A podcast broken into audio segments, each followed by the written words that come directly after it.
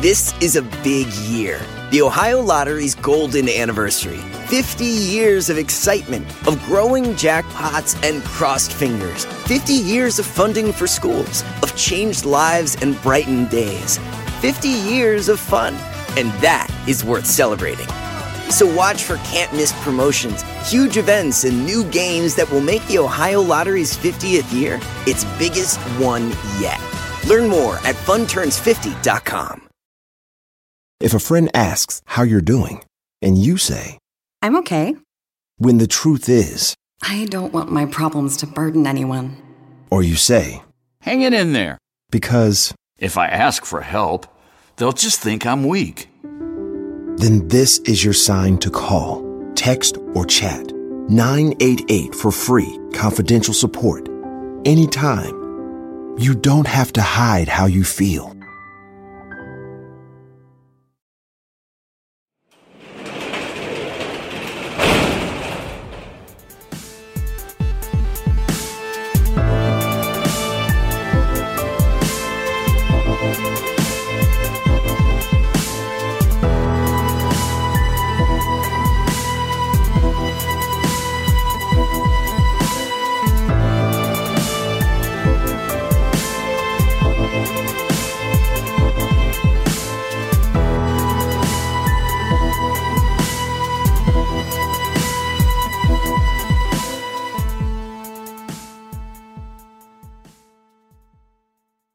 Welcome to True Crime Garage. Wherever you are, whatever you are doing, thanks for listening. I'm your host, Nick, and with me, as always, is a music man with more hits than Rod Carew.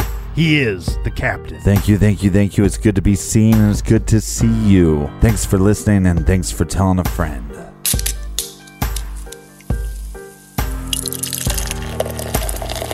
Today, we are drinking The Truth by Flying Dog Brewery in Frederick, Maryland. Garage grade.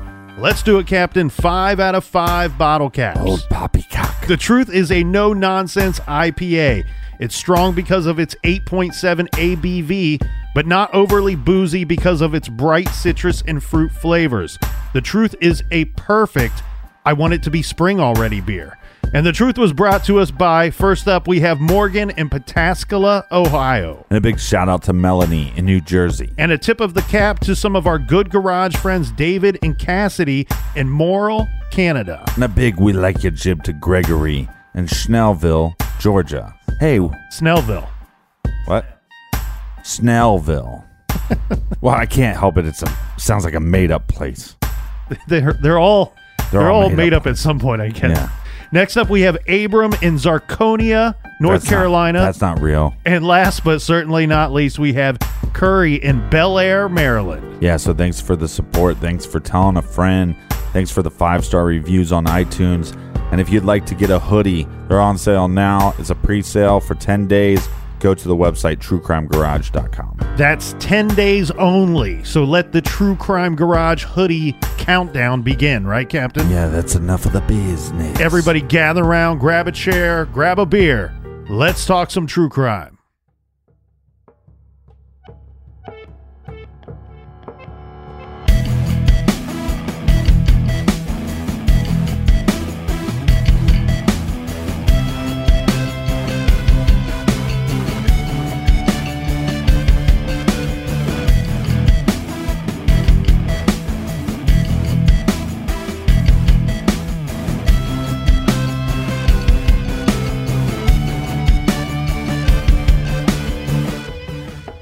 The following is an account of a horrific and violent robbery.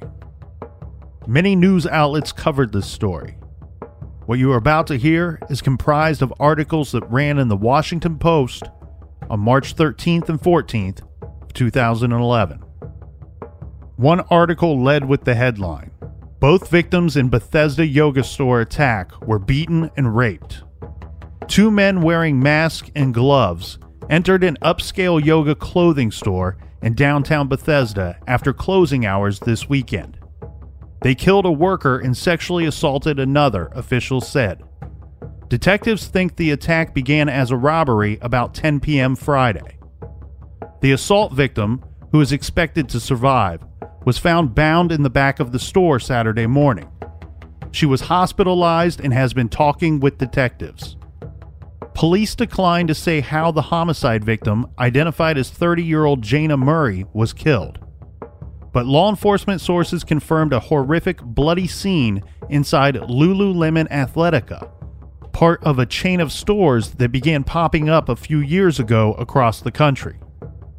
Violent crime is exceedingly rare in Bethesda's central business district. Law enforcement and government officials could not recall a recent homicide. We're all stunned. No one can remember another murder in the last 20 years, said Ken Hartman, a local government official. The Bethesda store sits between a stationery store and an Apple retail store that has been buzzing with its hot new product, the iPad 2. It was unclear how long the assailants were in the store. The two victims had closed the store at 9 p.m. Friday and left a short time later, police said. One of them realized that she had left something behind and didn't have the means to get back inside. She called her coworker, who met her at the store, and let her inside, leaving the door unlocked. Detectives think that the men, dressed all in black with faces and hands covered, entered a short time later. Because the intruders were covered, police have come up with only limited descriptions, with one being six foot tall and the other a little over five foot three. According to police, the following morning, a female worker arrived to open the store. She heard a faint noise in the back of the store. She retreated and called a man who was outside to come into the store. The man went in and he saw what he thought were two bodies in the back of the store. Police were called. Detectives believe this started out to be a robbery, said Captain Paul Starks of the Montgomery County Police.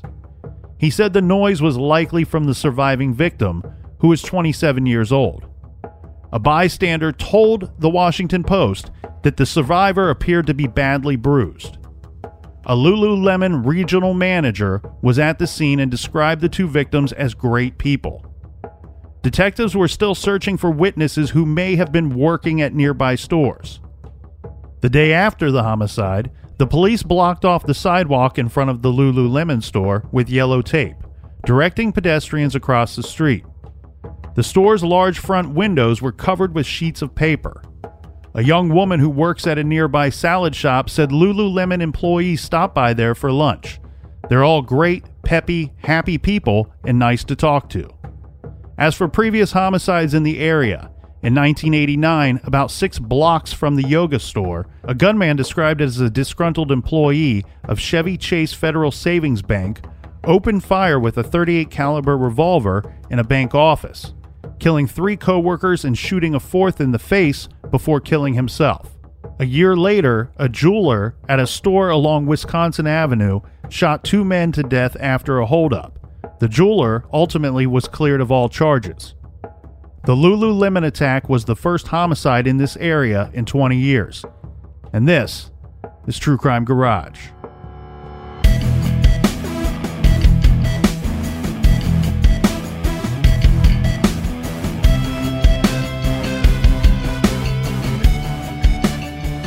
The Lululemon Company was founded by Chip Wilson in Vancouver, Canada back in 1998. Now, in 2001, the company began selling yoga wear. The retail store became quite popular, and today they have a few hundred locations. Today, Lululemon describes its brand as yoga inspired technical athletic apparel company that makes clothing for women and men.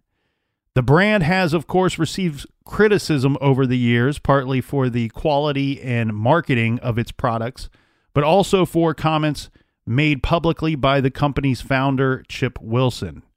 Chip would eventually resign as the uh, CEO.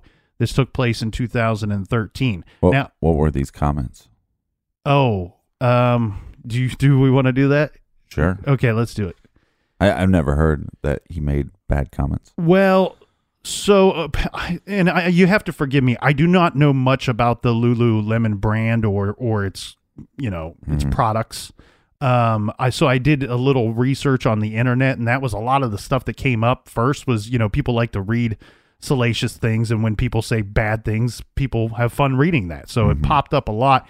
It was a kind of uh, body shaming uh, comments, you know, making comments like, um, y- y- so bigger people they they don't make so many clothes for for larger people, Right. and and when when asked about that specifically, his response was something like, "Well, our clothes just don't work on those people. You oh, know, oh yeah, yeah. it's the person's fault that Yeah. they did Because that's how clothes work.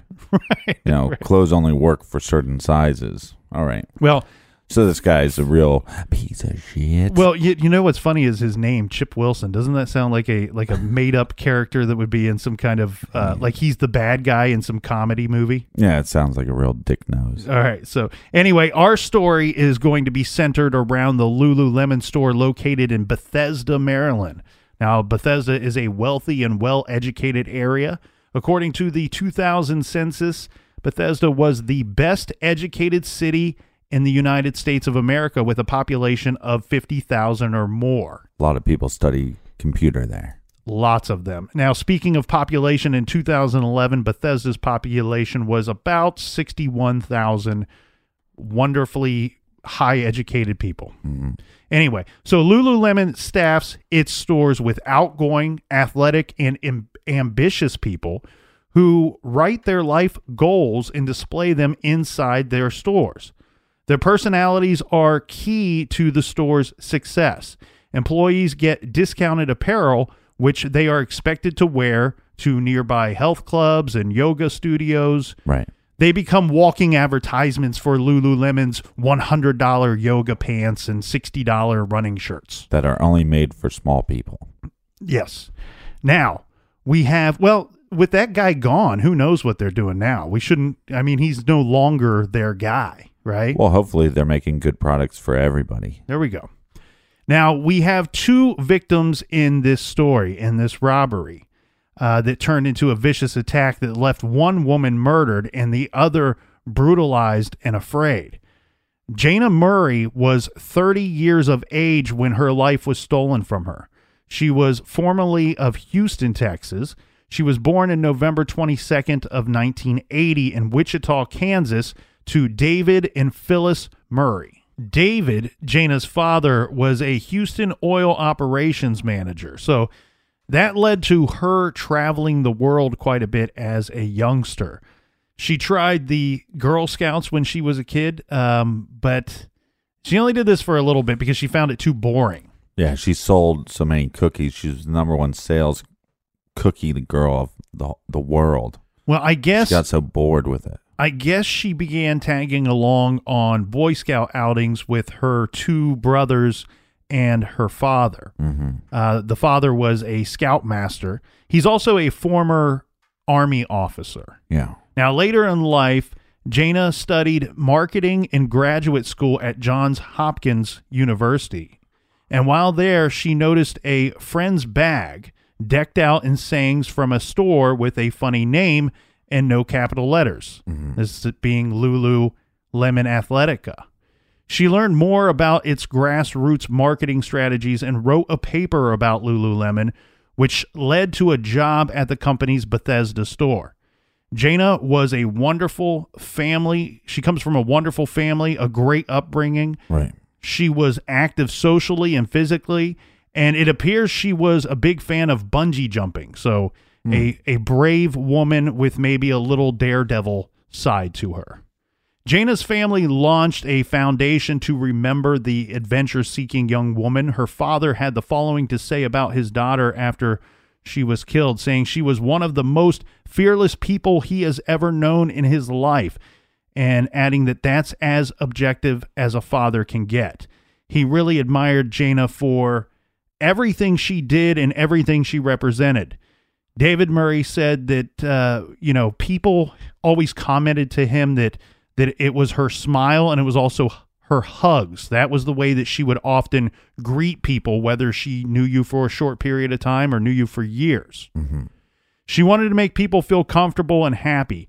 Jayna Murray was, uh, who was 30 years old, and she was when she was killed. She was only weeks away from completing a master's degree, and she had a close knit circle of friends. Now, our other victim, who police said when they arrived at the Lululemon store and found her, we thought she was dead. Yeah. This is Brittany Norwood. She was two years younger than Jayna. Brittany comes from a large family. Her parents, Earl and Larkita Norwood, are described as being polite to the point of formal, a friendly and generous couple who raised nine children to act the same way. Mm-hmm. The Norwoods, they own a furniture, upholstery, and fabric business. Now, even in the years where their business was struggling, the Norwoods forked out thousands of dollars a year to keep their children playing traveling soccer. Brittany Norwood went to high school in Federal Way, Washington, just about 20 miles from Seattle. This is at Decatur High School, where she was a skilled soccer player and was named Rookie of the Year as a sophomore and Most Valuable Player as a senior. Yeah. She went on to college. She went to college at Stony Brook University in New York, where Norwood studied sociology and played soccer there as well. Sue on scholarship. Sue Ryan was the head coach of the women's soccer team there at Stony Brook, and she said uh, the 2002 team, I'm sorry, at the 2002 team release, that Norwood had the mental makeup to be the best defender in the league. Brittany hates losing more than she likes winning, Ryan said. Now, classmates said that Norwood was fun to hang out with, saying she could be so sweet, so funny. She was an amazing soccer player. Brittany Norwood attended the university's College of Arts and Science from 2000 to 2004, but did not re- receive a degree. Before working at Lululemon, she had previously worked at the Willard Intercontinental Hotel, working the front desk. This is a luxury hotel located on Pennsylvania Avenue hmm. near the White House. There, Brittany quickly displayed enough charm and smarts to earn the assignment of managing VIP guests. So when dignitaries and big shots arrived at the hotel, they would often be greeted by Brittany Norwood, who would help get them checked in and get them settled. Yeah. Behind the scenes, hotel work can be a grind, uh, irritable and jet lagged guests demanding this and that from you. But Brittany Norwood was described as always upbeat. One manager called her a cheerleader and referred to Brittany Norwood as the sunshine amid the storm. That's how I describe the. that's how I describe the captain, Well, you know the captain. He's uh, sunshine amongst the storm. Mister Sunshine. Yeah. So, shall we take a more detailed look at the crime, the crime scene, and what evidence they are going to use to round up these turd monkeys? Mm-hmm. Okay. Here is a more exact timeline of the slaying. So on on Friday, March 11, 2011. Now, police would later speak with a regular customer. Now, her name is Jana Carlson. Carlson was one of several customers that were in the store shortly before closing that night. Carlson said that she was in the store for a little more than an hour, and at the time, at sometimes, she was the only customer in the store. She, like the other cus- customers, all said the same thing. No one saw anything suspicious. Nothing that stood out to anyone. No one, you know, no customer saw anybody casing the joint, let's say. Yeah. Now, And now this is like a mall. Well, it's it's kind of a mall. We should we I, maybe we should paint a better picture than that. It's it's not a mall in the sense where you walk in and you know there's a atrium and there's hallways that lead to all these different storefronts. These are these are self-standing stores that that have their own storefront. They're not inside of a, a mall. You park your car but and you it's walk. A, but it's a large community of stores. yes, it's a it's a uh, Basically outside mall. it's a business district mm-hmm. you know so it's this lululemon store is going to be surrounded by other stores. Like we said there's an apple store there's a stationery store. They basically share a wall with mm-hmm. these other businesses. There's also restaurants in the area. So this could this is probably a very busy evening there on this friday especially with the apple store having the new ipad coming out. Yeah. now, Jana, she the customer said that she actually interacted with both of the victims during her Lululemon visit, stating that the two seemed like the perfect sales team. Carlson stayed and chatted a while before walking out with new running pants, a running jacket, a shirt, and a headband. She spent quite a bit of money, I'm sure. Four million dollars. There was absolutely nothing wrong inside the Lululemon store, according to this customer and other cu- customers. Now, at 9 p.m. that night, Jayna Murray, and her fellow employee, Brittany Norwood, they closed the Bethesda Row Lululemon Athletica store for the night. So this means at this time, everyone is out of the store, and Jayna and Brittany would have locked the doors at this time before finishing up their closing duties. Right. At 9:45 p.m., they were both done, so they set the alarm, they locked the store and they left. Now, around this time, after having left the store, Jayna calls her manager. They have a very brief work-related conversation. And then a short time later, Brittany discovered that she had left her wallet or pocketbook inside the store. Mm-hmm. Now, a lot of times, and you know this, Captain, but maybe not everybody knows this. A lot of times, these stores will have like a small locker room where you, where the employees can keep their things during their shift. Yeah. I used to, I used to actually lock my keys inside the locker with my other items, so I couldn't, I couldn't actually leave without taking all my stuff with me. Well, you what do you mean? The keys to the store, or keys to your car? Keys to my car. Well, you could technically leave the building without all your stuff. Yeah, I wouldn't Yeah. make it wouldn't make it very far. Right. Mm-hmm. I would want my car to go home. anyway, that was just me. And it, and so Brittany leaves this item behind. Mm-hmm. But Jayna is the one with the keys to the store. And actually, as I understand it, Brittany was somewhat new to the store. She had previously worked at another Lululemon location Yeah. and had transferred to this store. So Brittany had not been at this store long enough to have the keys or to be well, at she wasn't the manager either. the employee level of someone that would open or close the store. right. That's what managers do. Now, here again, Brittany being kind of new, she doesn't have Jayna's phone number. hmm So she has to call another store employee, someone she is closer with. From that person, she gets Jayna's phone number. And then she called Jayna. She told her that she had left her wallet. And so the two met back at the store. They entered the front door at 10:05 p.m. Now, right at this time is when the police believe that the two suspects in this case followed the two women inside probably just seconds after the two victims entered the store. So the door was not locked when the two women went inside. You know, you're just you're just running in real quick to res- retrieve something that you left behind. Yeah, it's believed that Brittany forgot her wallet, but Jayna forgot a laptop. So they were both going to just go in, unlock the door, run to the back. They got to turn off the alarm, and then grab the stuff and go. Mm-hmm. Now, according to the surviving victim, when the two women were just about to leave the store again, two men appeared somewhat out of nowhere because the women had not heard anyone or, or, or, or seen anything. There was nothing to tip them off that anybody was in the store. In fact, Brittany would later say that she believes that the two men were hiding behind a clothing rack or a display of some sort. So my guess would be that the, the police state that they believe that the men would have followed them into the store. Yeah. And and the reason why I think that they believe that is there's likely motion detectors on that security system. So mm-hmm. once they set it, after it was set for the evening, if anybody would have moved at certain parts inside the store, it would have triggered the alarm. And so these guys, they were gone from the store long enough that that would have been activated. Uh, so they think that these guys probably just slipped in through the unlocked door, kind of hid themselves until the women got near them and jumped out at them.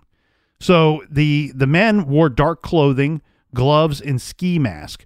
One of them is thought to be six feet tall, the other about five foot three. Now, I do want to mention before we move forward that these are not exact heights of these guys here. You know, I think we can make a good assumption as to how the investigators determine these heights because as we will see, this is a very up close and personal attack on both women. So my guess would be that Brittany is supplying the detectives with heights based on relation to her own height. Right. You know, something like this. How tall would you say they are? Well, I don't know. Okay, are they taller or shorter than you? Both taller, but one, you know, just close to my height. Because Brittany was about five foot two. Yeah. You know, so she gives them heights of five foot three, maybe a little taller, and the other one is six feet tall. And I believe she may have said at least six feet tall. Yeah, and she believes both men are Caucasian. Now, height is going to be very, very important to these officers, I believe, if they want to track these guys down. Reason being, they're they're disguised. You know, they're all in black. Their faces are covered. So when you have the heights of these gentlemen, well, I shouldn't say gentlemen. When you have the heights of these guys, mm-hmm. right, you are going to have potential security cameras that are in the area that if you could see these guys, you know, if you see one guy that's about a head taller than the other dude dressed in black, Right. and you see them leaving the area or getting into a vehicle, you might be able to track these guys down. Maybe you can pull a plate number off of that security footage. Now, Brittany is going to be able to provide them, like the captain said, with one more detail regarding the physical description of the two offenders. She says she believes they are Caucasian. She believes they are white dudes. Now, remember, these guys have their faces covered, but she is going to base this off of how the men sounded in words that were said. So they sounded white. Yeah. So, just a quick warning this is a brutal attack, and we won't go through every single detail, but some things might be difficult to hear. So, I just want to throw that out there. So, almost immediately after the two women become aware that there are two intruders in the store, the one man attacks Jayna right away. He's hitting her repeatedly. Brittany is thrown to the ground by the second man, and he tells her that he will slit her throat if she's not going to be quiet. So the same guy that attacked Jayna, he took Jayna to the back of the store, dragging her by her hair. He was repeated, repeatedly hitting her along the way. Mm-hmm. Now Jayna is screaming at this time. The men in their mask, according to Brittany, they the men are laughing as this is happening. Now, Brittany would later tell the officers that there was so much blood coming from Jayna. The two masked attackers, she said, sounded white, and the man that assaulted Brittany said that he repeatedly used racial slurs. She told officers how he cut her down her stomach and that the man said that he'd never been with one of her before. From there, Brittany could hear Jayna being attacked. Brittany Norwood said that she could hear Murray being hit repeatedly, but eventually the sounds grew faint. Brittany also said that the other masked man attacked and raped her in a different part of the store. And at one point, this man used a clothes hanger during the sexual assault and called Brittany a dirty whore. The man asked her where the money was kept in the store and dragged Brittany around the store as he walked, looking for valuables. Brittany is unsure of how long the attackers were in the store, but she said that at some point, the attackers, both of them, they took her to the back of the store and they showed her Jayna Murray's body. And her, she was bloodied and lifeless by this point. This is when they threatened Brittany. See, the masked man men told her that she was going to be spared. However, they had gone through Brittany's belongings, so they claimed to know her name, where she lived, and some information about her family. And they were going to, you know, they're they're letting her know that if at any time for any reason or no reason at all, if they want to, they can find her, they can hurt her, they can kill her. Now, she was told and I'm a little unclear when this this particular statement comes out because I, I find this to be a strange statement. One coming from the victim, and two, and coming from the attackers. But Uh-huh. but you know, I actually heard somebody say the other day, um, uh, psychos are psychos, so don't try to don't try to figure out if it's you think it's weird or not. Yeah. But anyway, uh, at some point, she Brittany has told the investigators that she was being spared because she was quote fun to have sex with. Now, Brittany was bound at the ankles and wrist with zip ties. And shortly after 8 a.m. the following morning, an employee showed up to open the store and saw trouble. She got frightened and left the store.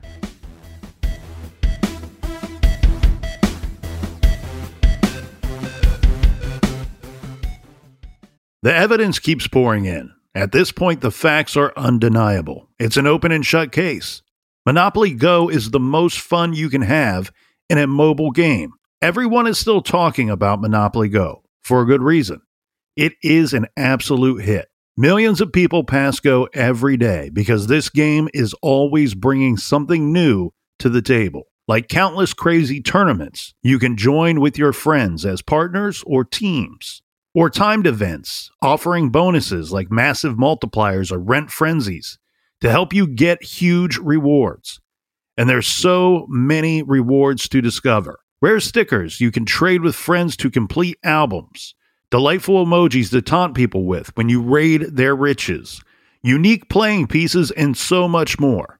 The verdict is in. With Monopoly Go, there's something new to discover every time you play. So don't miss out. Go download it now free on the App Store and Google Play. Do you want to set your child up for success? Of course you do. That's why you need to check out IXL Learning today. IXL Learning is an online learning program for kids covering math, language arts, science, and social studies. IXL is designed to help them really understand and master topics in a fun way.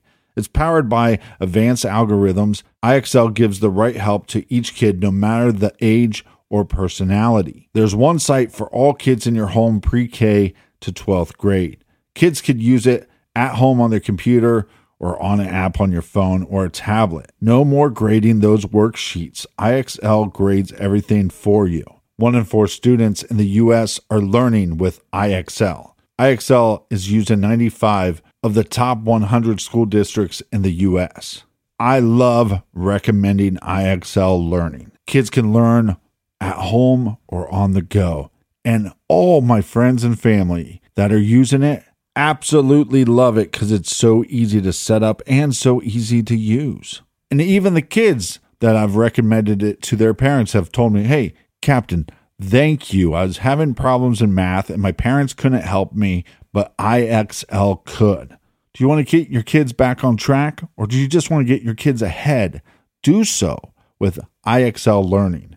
Make an impact on your child's learning. Get IXL now. And True Crime Garage listeners get an exclusive 20% off IXL membership when you sign up today at IXL.com slash garage. Visit IXL.com slash garage to get the most effective learning program out there at the best price. Check out IXL.com slash garage today. The best part of spring cleaning takeaway is the post clean clarity you get. It's kind of like when you find out that you've been paying a fortune for wireless. When Mint Mobile has phone plans for $15 a month when you purchase a three month plan, it's time to switch to Mint Mobile. All plans come with high speed data and unlimited talk and text delivered on the nation's largest 5G network. Use your own phone with any Mint Mobile plan and bring your phone number along with all of your existing contacts. Ditch overpriced wireless. With Mint Mobile's limited time deal and get 3 months of premium wireless service for 15 bucks a month. Save a lot of money with Mint Mobile. Get their great mobile wireless service delivered on the nation's largest 5G network. That's premium service at a great price. To get this new customer offer and your new 3-month unlimited wireless plan for just 15 bucks a month, go to mintmobile.com slash TCG. That's mintmobile.com slash TCG. Cut your wireless bill to 15 bucks a month at mintmobile.com slash TCG. $45 upfront payment required, equivalent to $15 a month. New customers on first three month plan only. Speed slower above 40 gigabytes on unlimited plan. Additional taxes, fees, and restrictions apply. See Mint Mobile for details. Warmer, sunnier days are calling. Fuel up for them with Factor's no prep, no mess meals. Meet your wellness goals in time for summer thanks to the menu of chef crafted meals with options like Calorie Smart, Protein Plus, and Keto. Factor's fresh, never frozen meals are dietitian approved and ready to eat in just two minutes.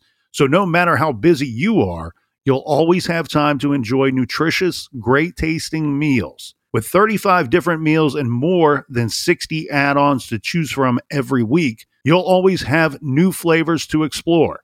Crush your wellness goals this May with dietitian approved meals and ingredients that you can trust. Make your day delicious from breakfast to dessert. Stay fueled with easy, nutritious options. Treat yourself to restaurant quality meals that feature premium ingredients like filet mignon, shrimp, and blackened salmon. I am new to Factor and I have been loving every minute of it. I have a problem, and it's called lunch. Some days I need a pack of lunch, and some days I work from home. Whether I'm at home or whether I'm on the go, Factor is fueling my lunch from now on. Head to factormeals.com slash truecrimegarage50 and use code truecrimegarage50 to get 50% off your first box, plus 20% off your next month. That's code truecrimegarage50 at factormeals.com slash truecrimegarage50 to get 50% off your first box, plus 20% off your next month while your subscription is active.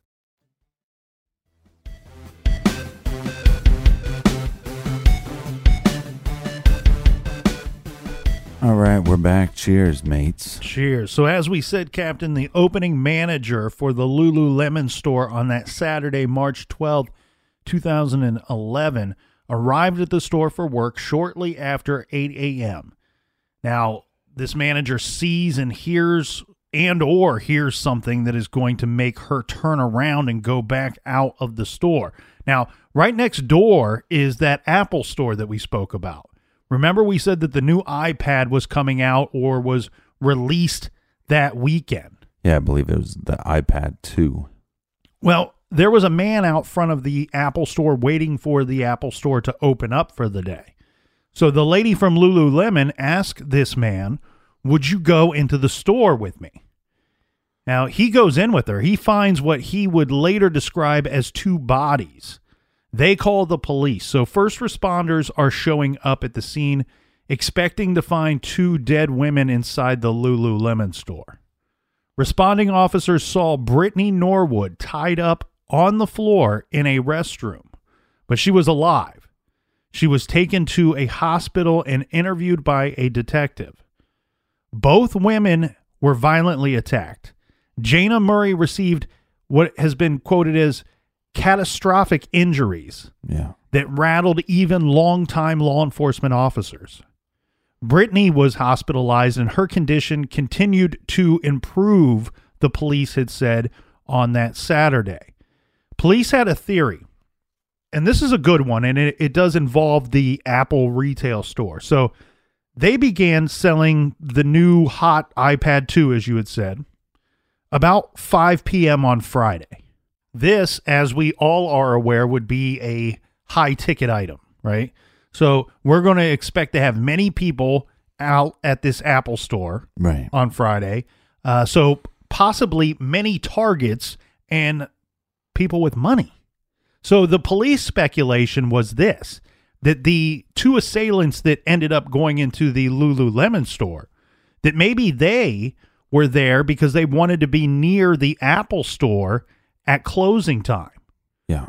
you know, late after dark, maybe to rob customers as they are going to their vehicles. Or to rob the Apple store because they have a lot more money on hand because they were selling so many iPad 2s. hmm And the police thought, well, maybe while these two guys were there casing the joint, while they're they're planning this robbery, whether it be of a customer or of the store, instead they see what might be an easier or maybe even a better score when they see two women by hmm. themselves return to the closed Lululemon store, enter the store, and then leave the door unlocked. I mean, these guys could have just been loitering out front for all we know. Yeah. Now, within days, police had collected forensic evidence from the Lululemon store, finding bloody shoe prints throughout the store. One set of prints was from a men's tennis shoe size 14. Police do point out, and this, Captain, I found to be very surprising. This was surprising to me, and I, I think you will feel the same way. But police pointed out to the public that they had what they called a lack of video surveillance in hmm. this case, which, I mean, we, we talked about this. These are higher end stores. Yeah, you'd think that there'd be videos inside the store and probably facing the storefront. Yes. And Lululemon did not have any video cameras inside its actual store. Right. Now, so according to local news reports, within days of the murder, police had not formed a solid theory about why the attack happened, but they think the attack was random and have found no evidence that either victim knew the attackers. The county police chief said, We have no indication at this point that this was anything but a random crime of opportunity. Due to the nature of the attack, detectives were hopeful that forensic evidence from the crime scene will lead to DNA profiles of the offenders. Right. So we have shoe prints of, you know, size 14 male's shoe. And then we also have eight to 10 items that were used in the attack. But police also believe that those items were all items that were came from the store.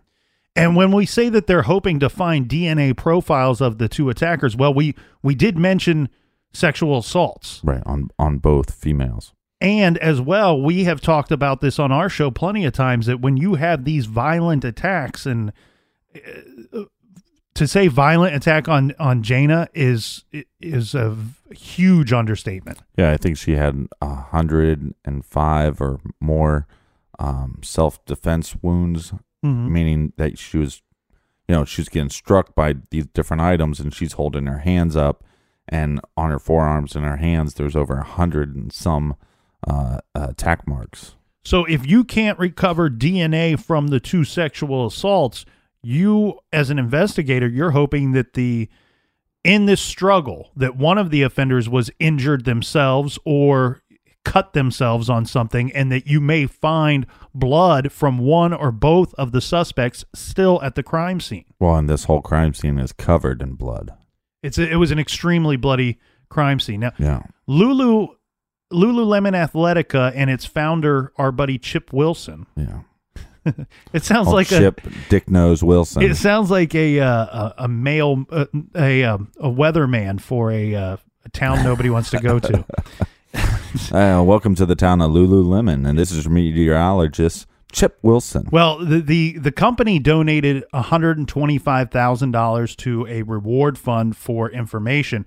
Federal, well, they would have donated more, but their sales were down because they were only selling clothes to small people. Well, and a local i think this might be a local company i'm not certain don't quote me on that but a, i believe it's called federal realty they offered up $10000 and crime stoppers crime solvers did $1000 so very quickly after this attack the reward money for information was already $136000 and investigators provided the public with a free long distance phone number and encouraged anyone with information to submit a tip. We had talked about this, Captain. We're talking about a shopping, a, what what is called a business district mm-hmm. that is full of stores and restaurants. This is a Friday evening when this crime takes place. They're hoping that somebody walking by, somebody driving their vehicle, somebody saw something, somebody heard something, call in with a tip. We need some help on this case. So this is gets a little confusing to me because we don't have surveillance, quote unquote, but we do have surveillance, I guess, of the area. Mm-hmm. Like sometimes when it's reported, it makes it seem like that we have res- surveillance of the storefront of Lululemon, but uh, that's not very clear. So I think somewhere they have footage of possibly these two men, one being over six foot tall, one being around five three, five four. Yeah, so the way that this goes down, and this is pretty early in the investigation. We're talking about with that weekend or by Monday. Right. And I wouldn't call it a break in the case, but police see on surveillance footage two men, as the captain said, matching the very vague description of the attacker. So what does that mean? It, the the height is correct. And they're We- white. yeah, we have a tall guy, we have a shorter guy.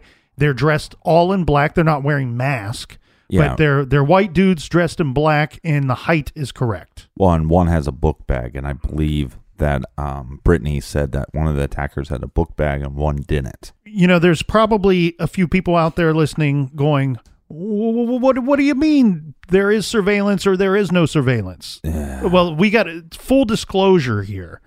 the way that the way that some of these reports sound, it, it's worded and sounds like they may have surveillance footage. What we cannot find clear cut evidence of is d- a definitive statement of somebody saying we pulled the footage from from right in front of the Lululemon store Right, or where they pulled the footage from. and and saw these guys. This may become this may become more clear later as we discuss the area a little more, hmm. but I think what we can deduce from these different reports about this crime and as the information and evidence started coming out is that there was some type of surveillance footage. Now, what that means, though, guys, is this that we have multiple storefronts. I would be willing to to wager pretty good on this that we're that we're pretty accurate on this statement. Some of these storefronts have surveillance cameras. The others do not. So what the police are going to use, they're going to go around and they're going to pull footage from as many places that actually have it. Right. They're going to view it and they're going to try to piece together what they see going on to camera and off to camera. And they're going to base those movements of those individuals and try to determine where they're going once they're off camera based on the direction that they're heading, what storefronts they might be walking toward. So when we say that we have surveillance footage of two men matching the vague description, keep in mind this is not this is not them saying we see these two guys going into the Lululemon store. They're saying in the area around that approximate time, we have two guys matching that description. Now that could be one of two things. It's either a huge coincidence or you've captured the two offenders on security camera. right. Okay, so there's something to work with. The other thing here is the two women's vehicles. So they find Brittany's vehicle parked where she said it would be, you know, where she left it after returning to the Lululemon store to retrieve the wallet or pocketbook. Okay, so I'm guessing that they were both parked where employees would park. And so they had to walk a little bit further away from the store. And then when Brittany calls to say, hey, I left my wallet back in the store, that both employees took their cars and drove them closer to the store. Yeah, so it, it sounds like both of them had actually I shouldn't say both of them, but it, it sounds to me like the Jayna probably had left, actually left the parking lot Okay. before receiving the call to turn around and come back. Yeah, because it's about 15 minutes. Yeah, there was enough time to to be actually driving for for a portion of that. Right. And you're right, Captain. Usually they have people park a considerable distance away so the c- customers can park closer. And yeah, so when you're returning, you're just supposed to be doing a quick in and out. You probably parked right the closest spot to the store. Yeah. Would be my guess. So Brittany's car, the police, now mind you, she's in the hospital. So she's got to give them tell them what you know what she knows from a hospital bed. And and she has been attacked. It seems like it's uh, mainly with a knife. Mm-hmm. Uh, it looks like there's cuts on her thighs and there's cuts on her breast, and I think she's beat up a little bit, but there are some signs of sexual assault. Mm-hmm. And so Brittany, her vehicle is where they would expect to find it, where she says she left the vehicle. Yeah, The issue is Jayna's car. Jayna's vehicle is parked like it's like three blocks away from the store. so even further away. Yeah, so indicating that sometime after the I'm guessing after the attack, these the attackers, one or both of them maybe used her car to flee the scene and and, and Or or is it possible that's where she originally parked, and when she got the phone call, she just walked back? yeah, Possible. Yeah, I mean these are uh you know this whole this whole store and its whole idea is built around uh fitness. Yeah, you so know, and- park a little further, get a couple more steps in for the day. You know, using a victim's car to flee a scene is not that uncommon though. You know, it is something that we see. We talked about earlier, you know, if if these guys were spotted on camera and they get into one of their own vehicles or a vehicle that could be traced to them, Right. you don't necessarily have to be able to pull the entire plate off of that vehicle to track them down. You can pull a couple of numbers match with the description of the vehicle and probably locate these dudes. So mm-hmm. that you might want to, if you're going to, you know, you got to keep in mind too. If this attack went down the way that police initially thought, this was not it wasn't a planned murder. It wasn't like these guys were hanging out waiting to jump into the Lululemon store and kill somebody. Right. They they just kind of stumbled upon this let's say opportunity for a lack of a better word. And if they were seen fleeing the area, maybe their intention was to flee on foot.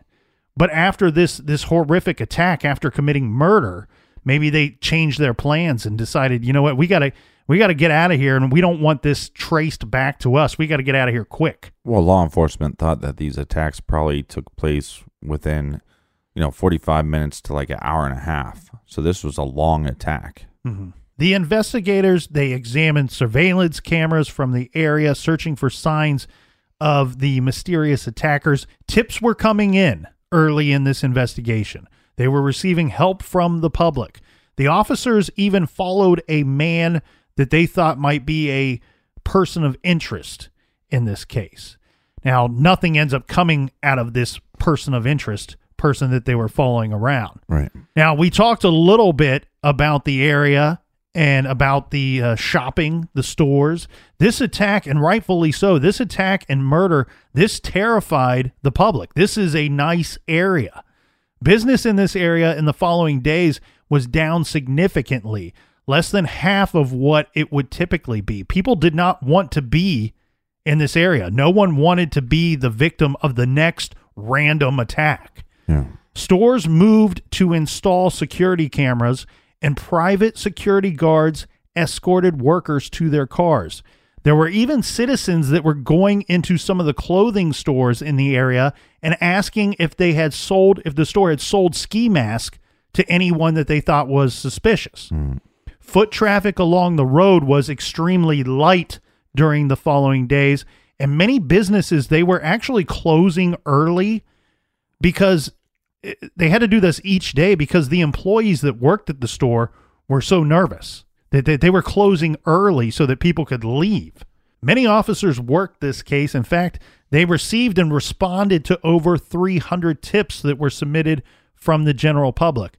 Everyone wanted these monsters to be caught, but we will introduce you to two of the main detectives in this case. The first that we will talk about is a young man or a young detective. Hmm. This is Officer Dmitry Ruvin.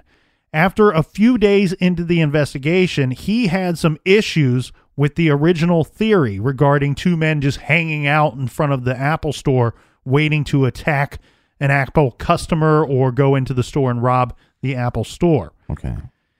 He was beginning to believe that maybe this random attack was not so random after all. His suspicions, well, they lie with the victims.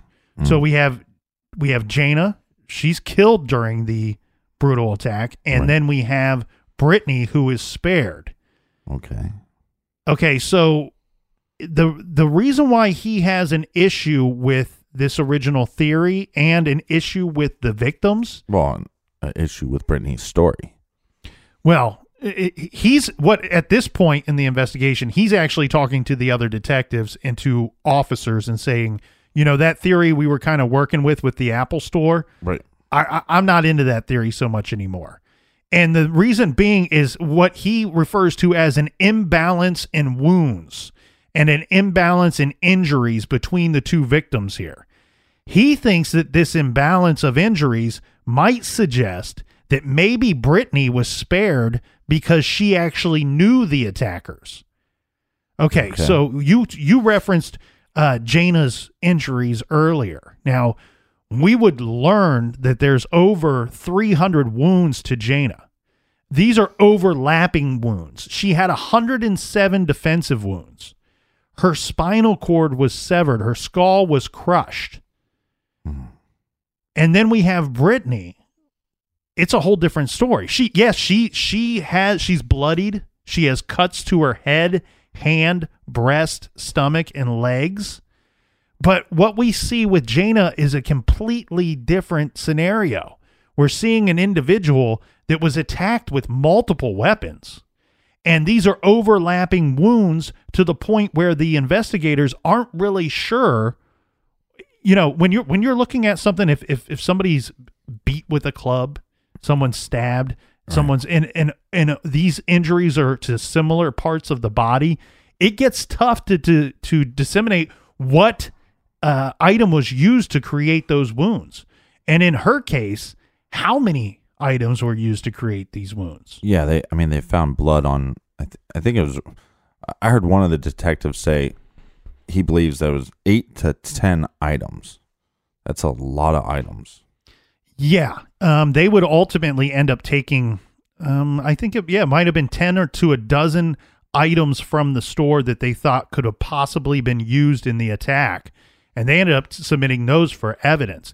I've seen some crime scene footage or, or photos from this Lululemon store, and you know, you had said earlier there was blood everywhere, and that is a very good description, my friend. There was blood on the walls, on the floor the area of the store where it's very obvious with, that they were attacked it, it's just it's just a bloody mess is what it is. So the detective Dmitry, he's coming out with this theory saying, "Okay, there's some stuff that's not lining up here, and we have two attackers, right? One that's six foot tall, one that's five three. That seems pretty small for uh, um, a male, but we think that they're both Caucasian.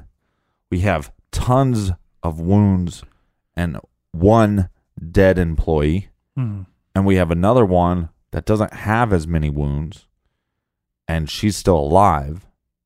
We have this discrepancy as far as one car is being way farther away than the other car would be. Mm-hmm. and and possibly there's a robbery of some kind. Yeah.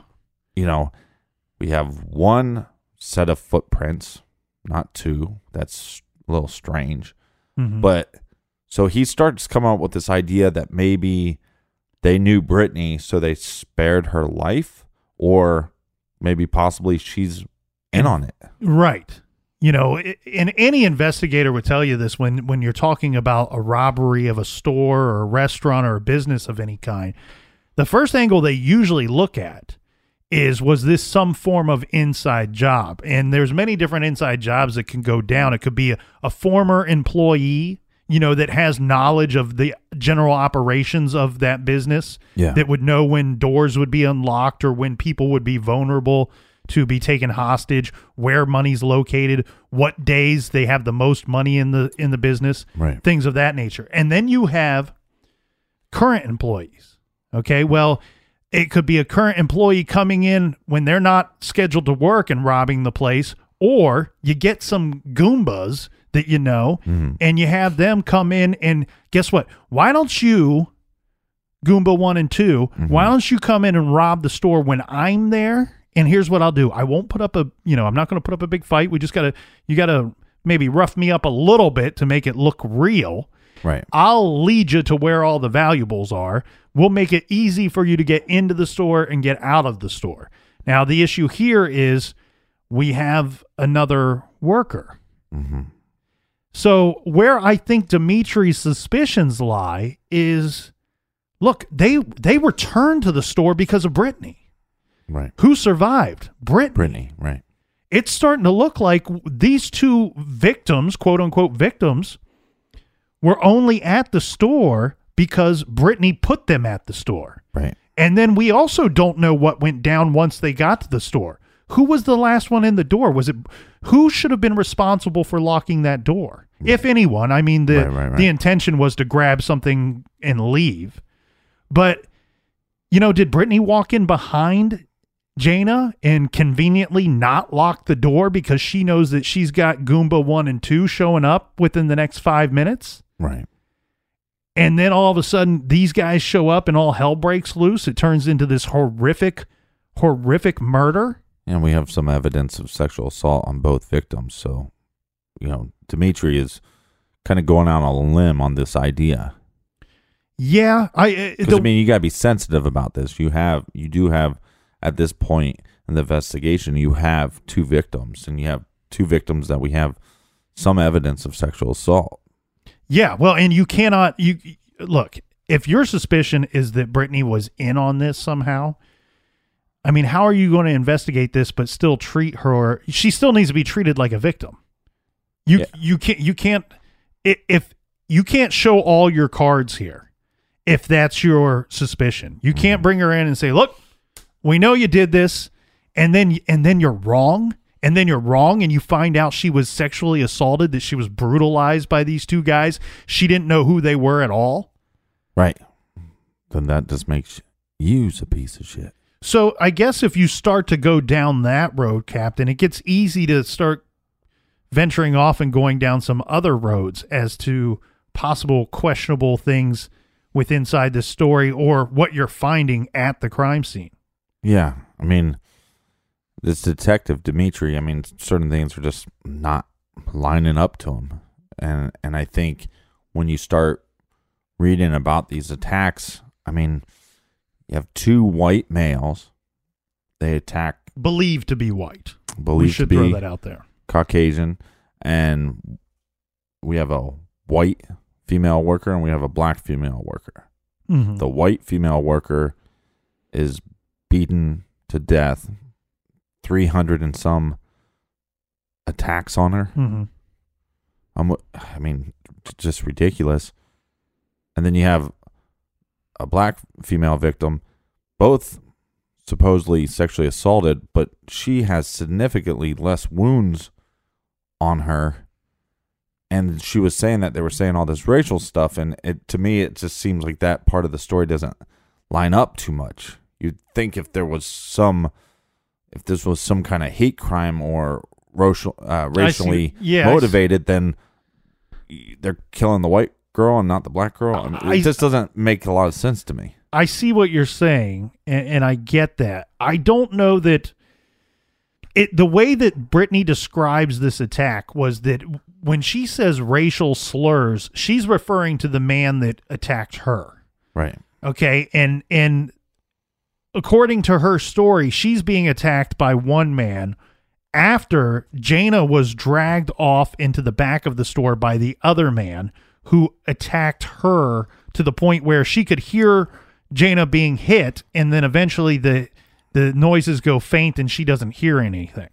Right. So then you okay, have so to y- you have two different victims and two attackers. So then the marks would make a little more sense, or the attacks being different make a little more sense when one is being attacked by one attacker and one is being attacked by the other attacker. Yeah, and I see what you're questioning, and I and I I certainly thought about that as well. I, but what I the conclusion I came to was that two separate attackers, two separate victims, almost like it's happening like they're different events almost. And do we have a situation here where one offender is just so much more violent and brutal than the other? And possible. and we don't know if one of them's using racial slurs. We don't necessarily know that the other one would be a racist as well. Right. The thing here, though, that gets me, and I think you're on the right track because it seems to me like why would you leave any potential witnesses for this thing? I mean, if you if you brutally Yeah. murdered one of the people in the store, regardless if she's white, black, or green, or purple, or whatever, Maybe they didn't know she was dead. and and then you leave somebody alive? Well i i think they do because i you know when they show brittany the body of of Jayna that that's when they threaten her.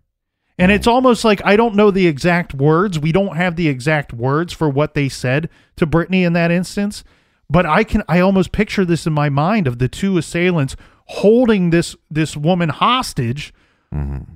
And holding her captive and they're all three looking down on the on this murdered victim and they're going look I mean, it's almost kind of like look what we did we can do this to you too Yeah, but why wouldn't you just do it to her then?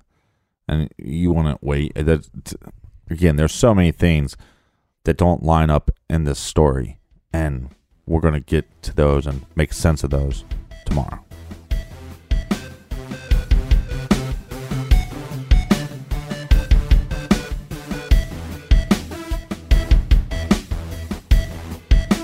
We will see everybody back here in the garage tomorrow. Until then everybody please be good be kind and don't litter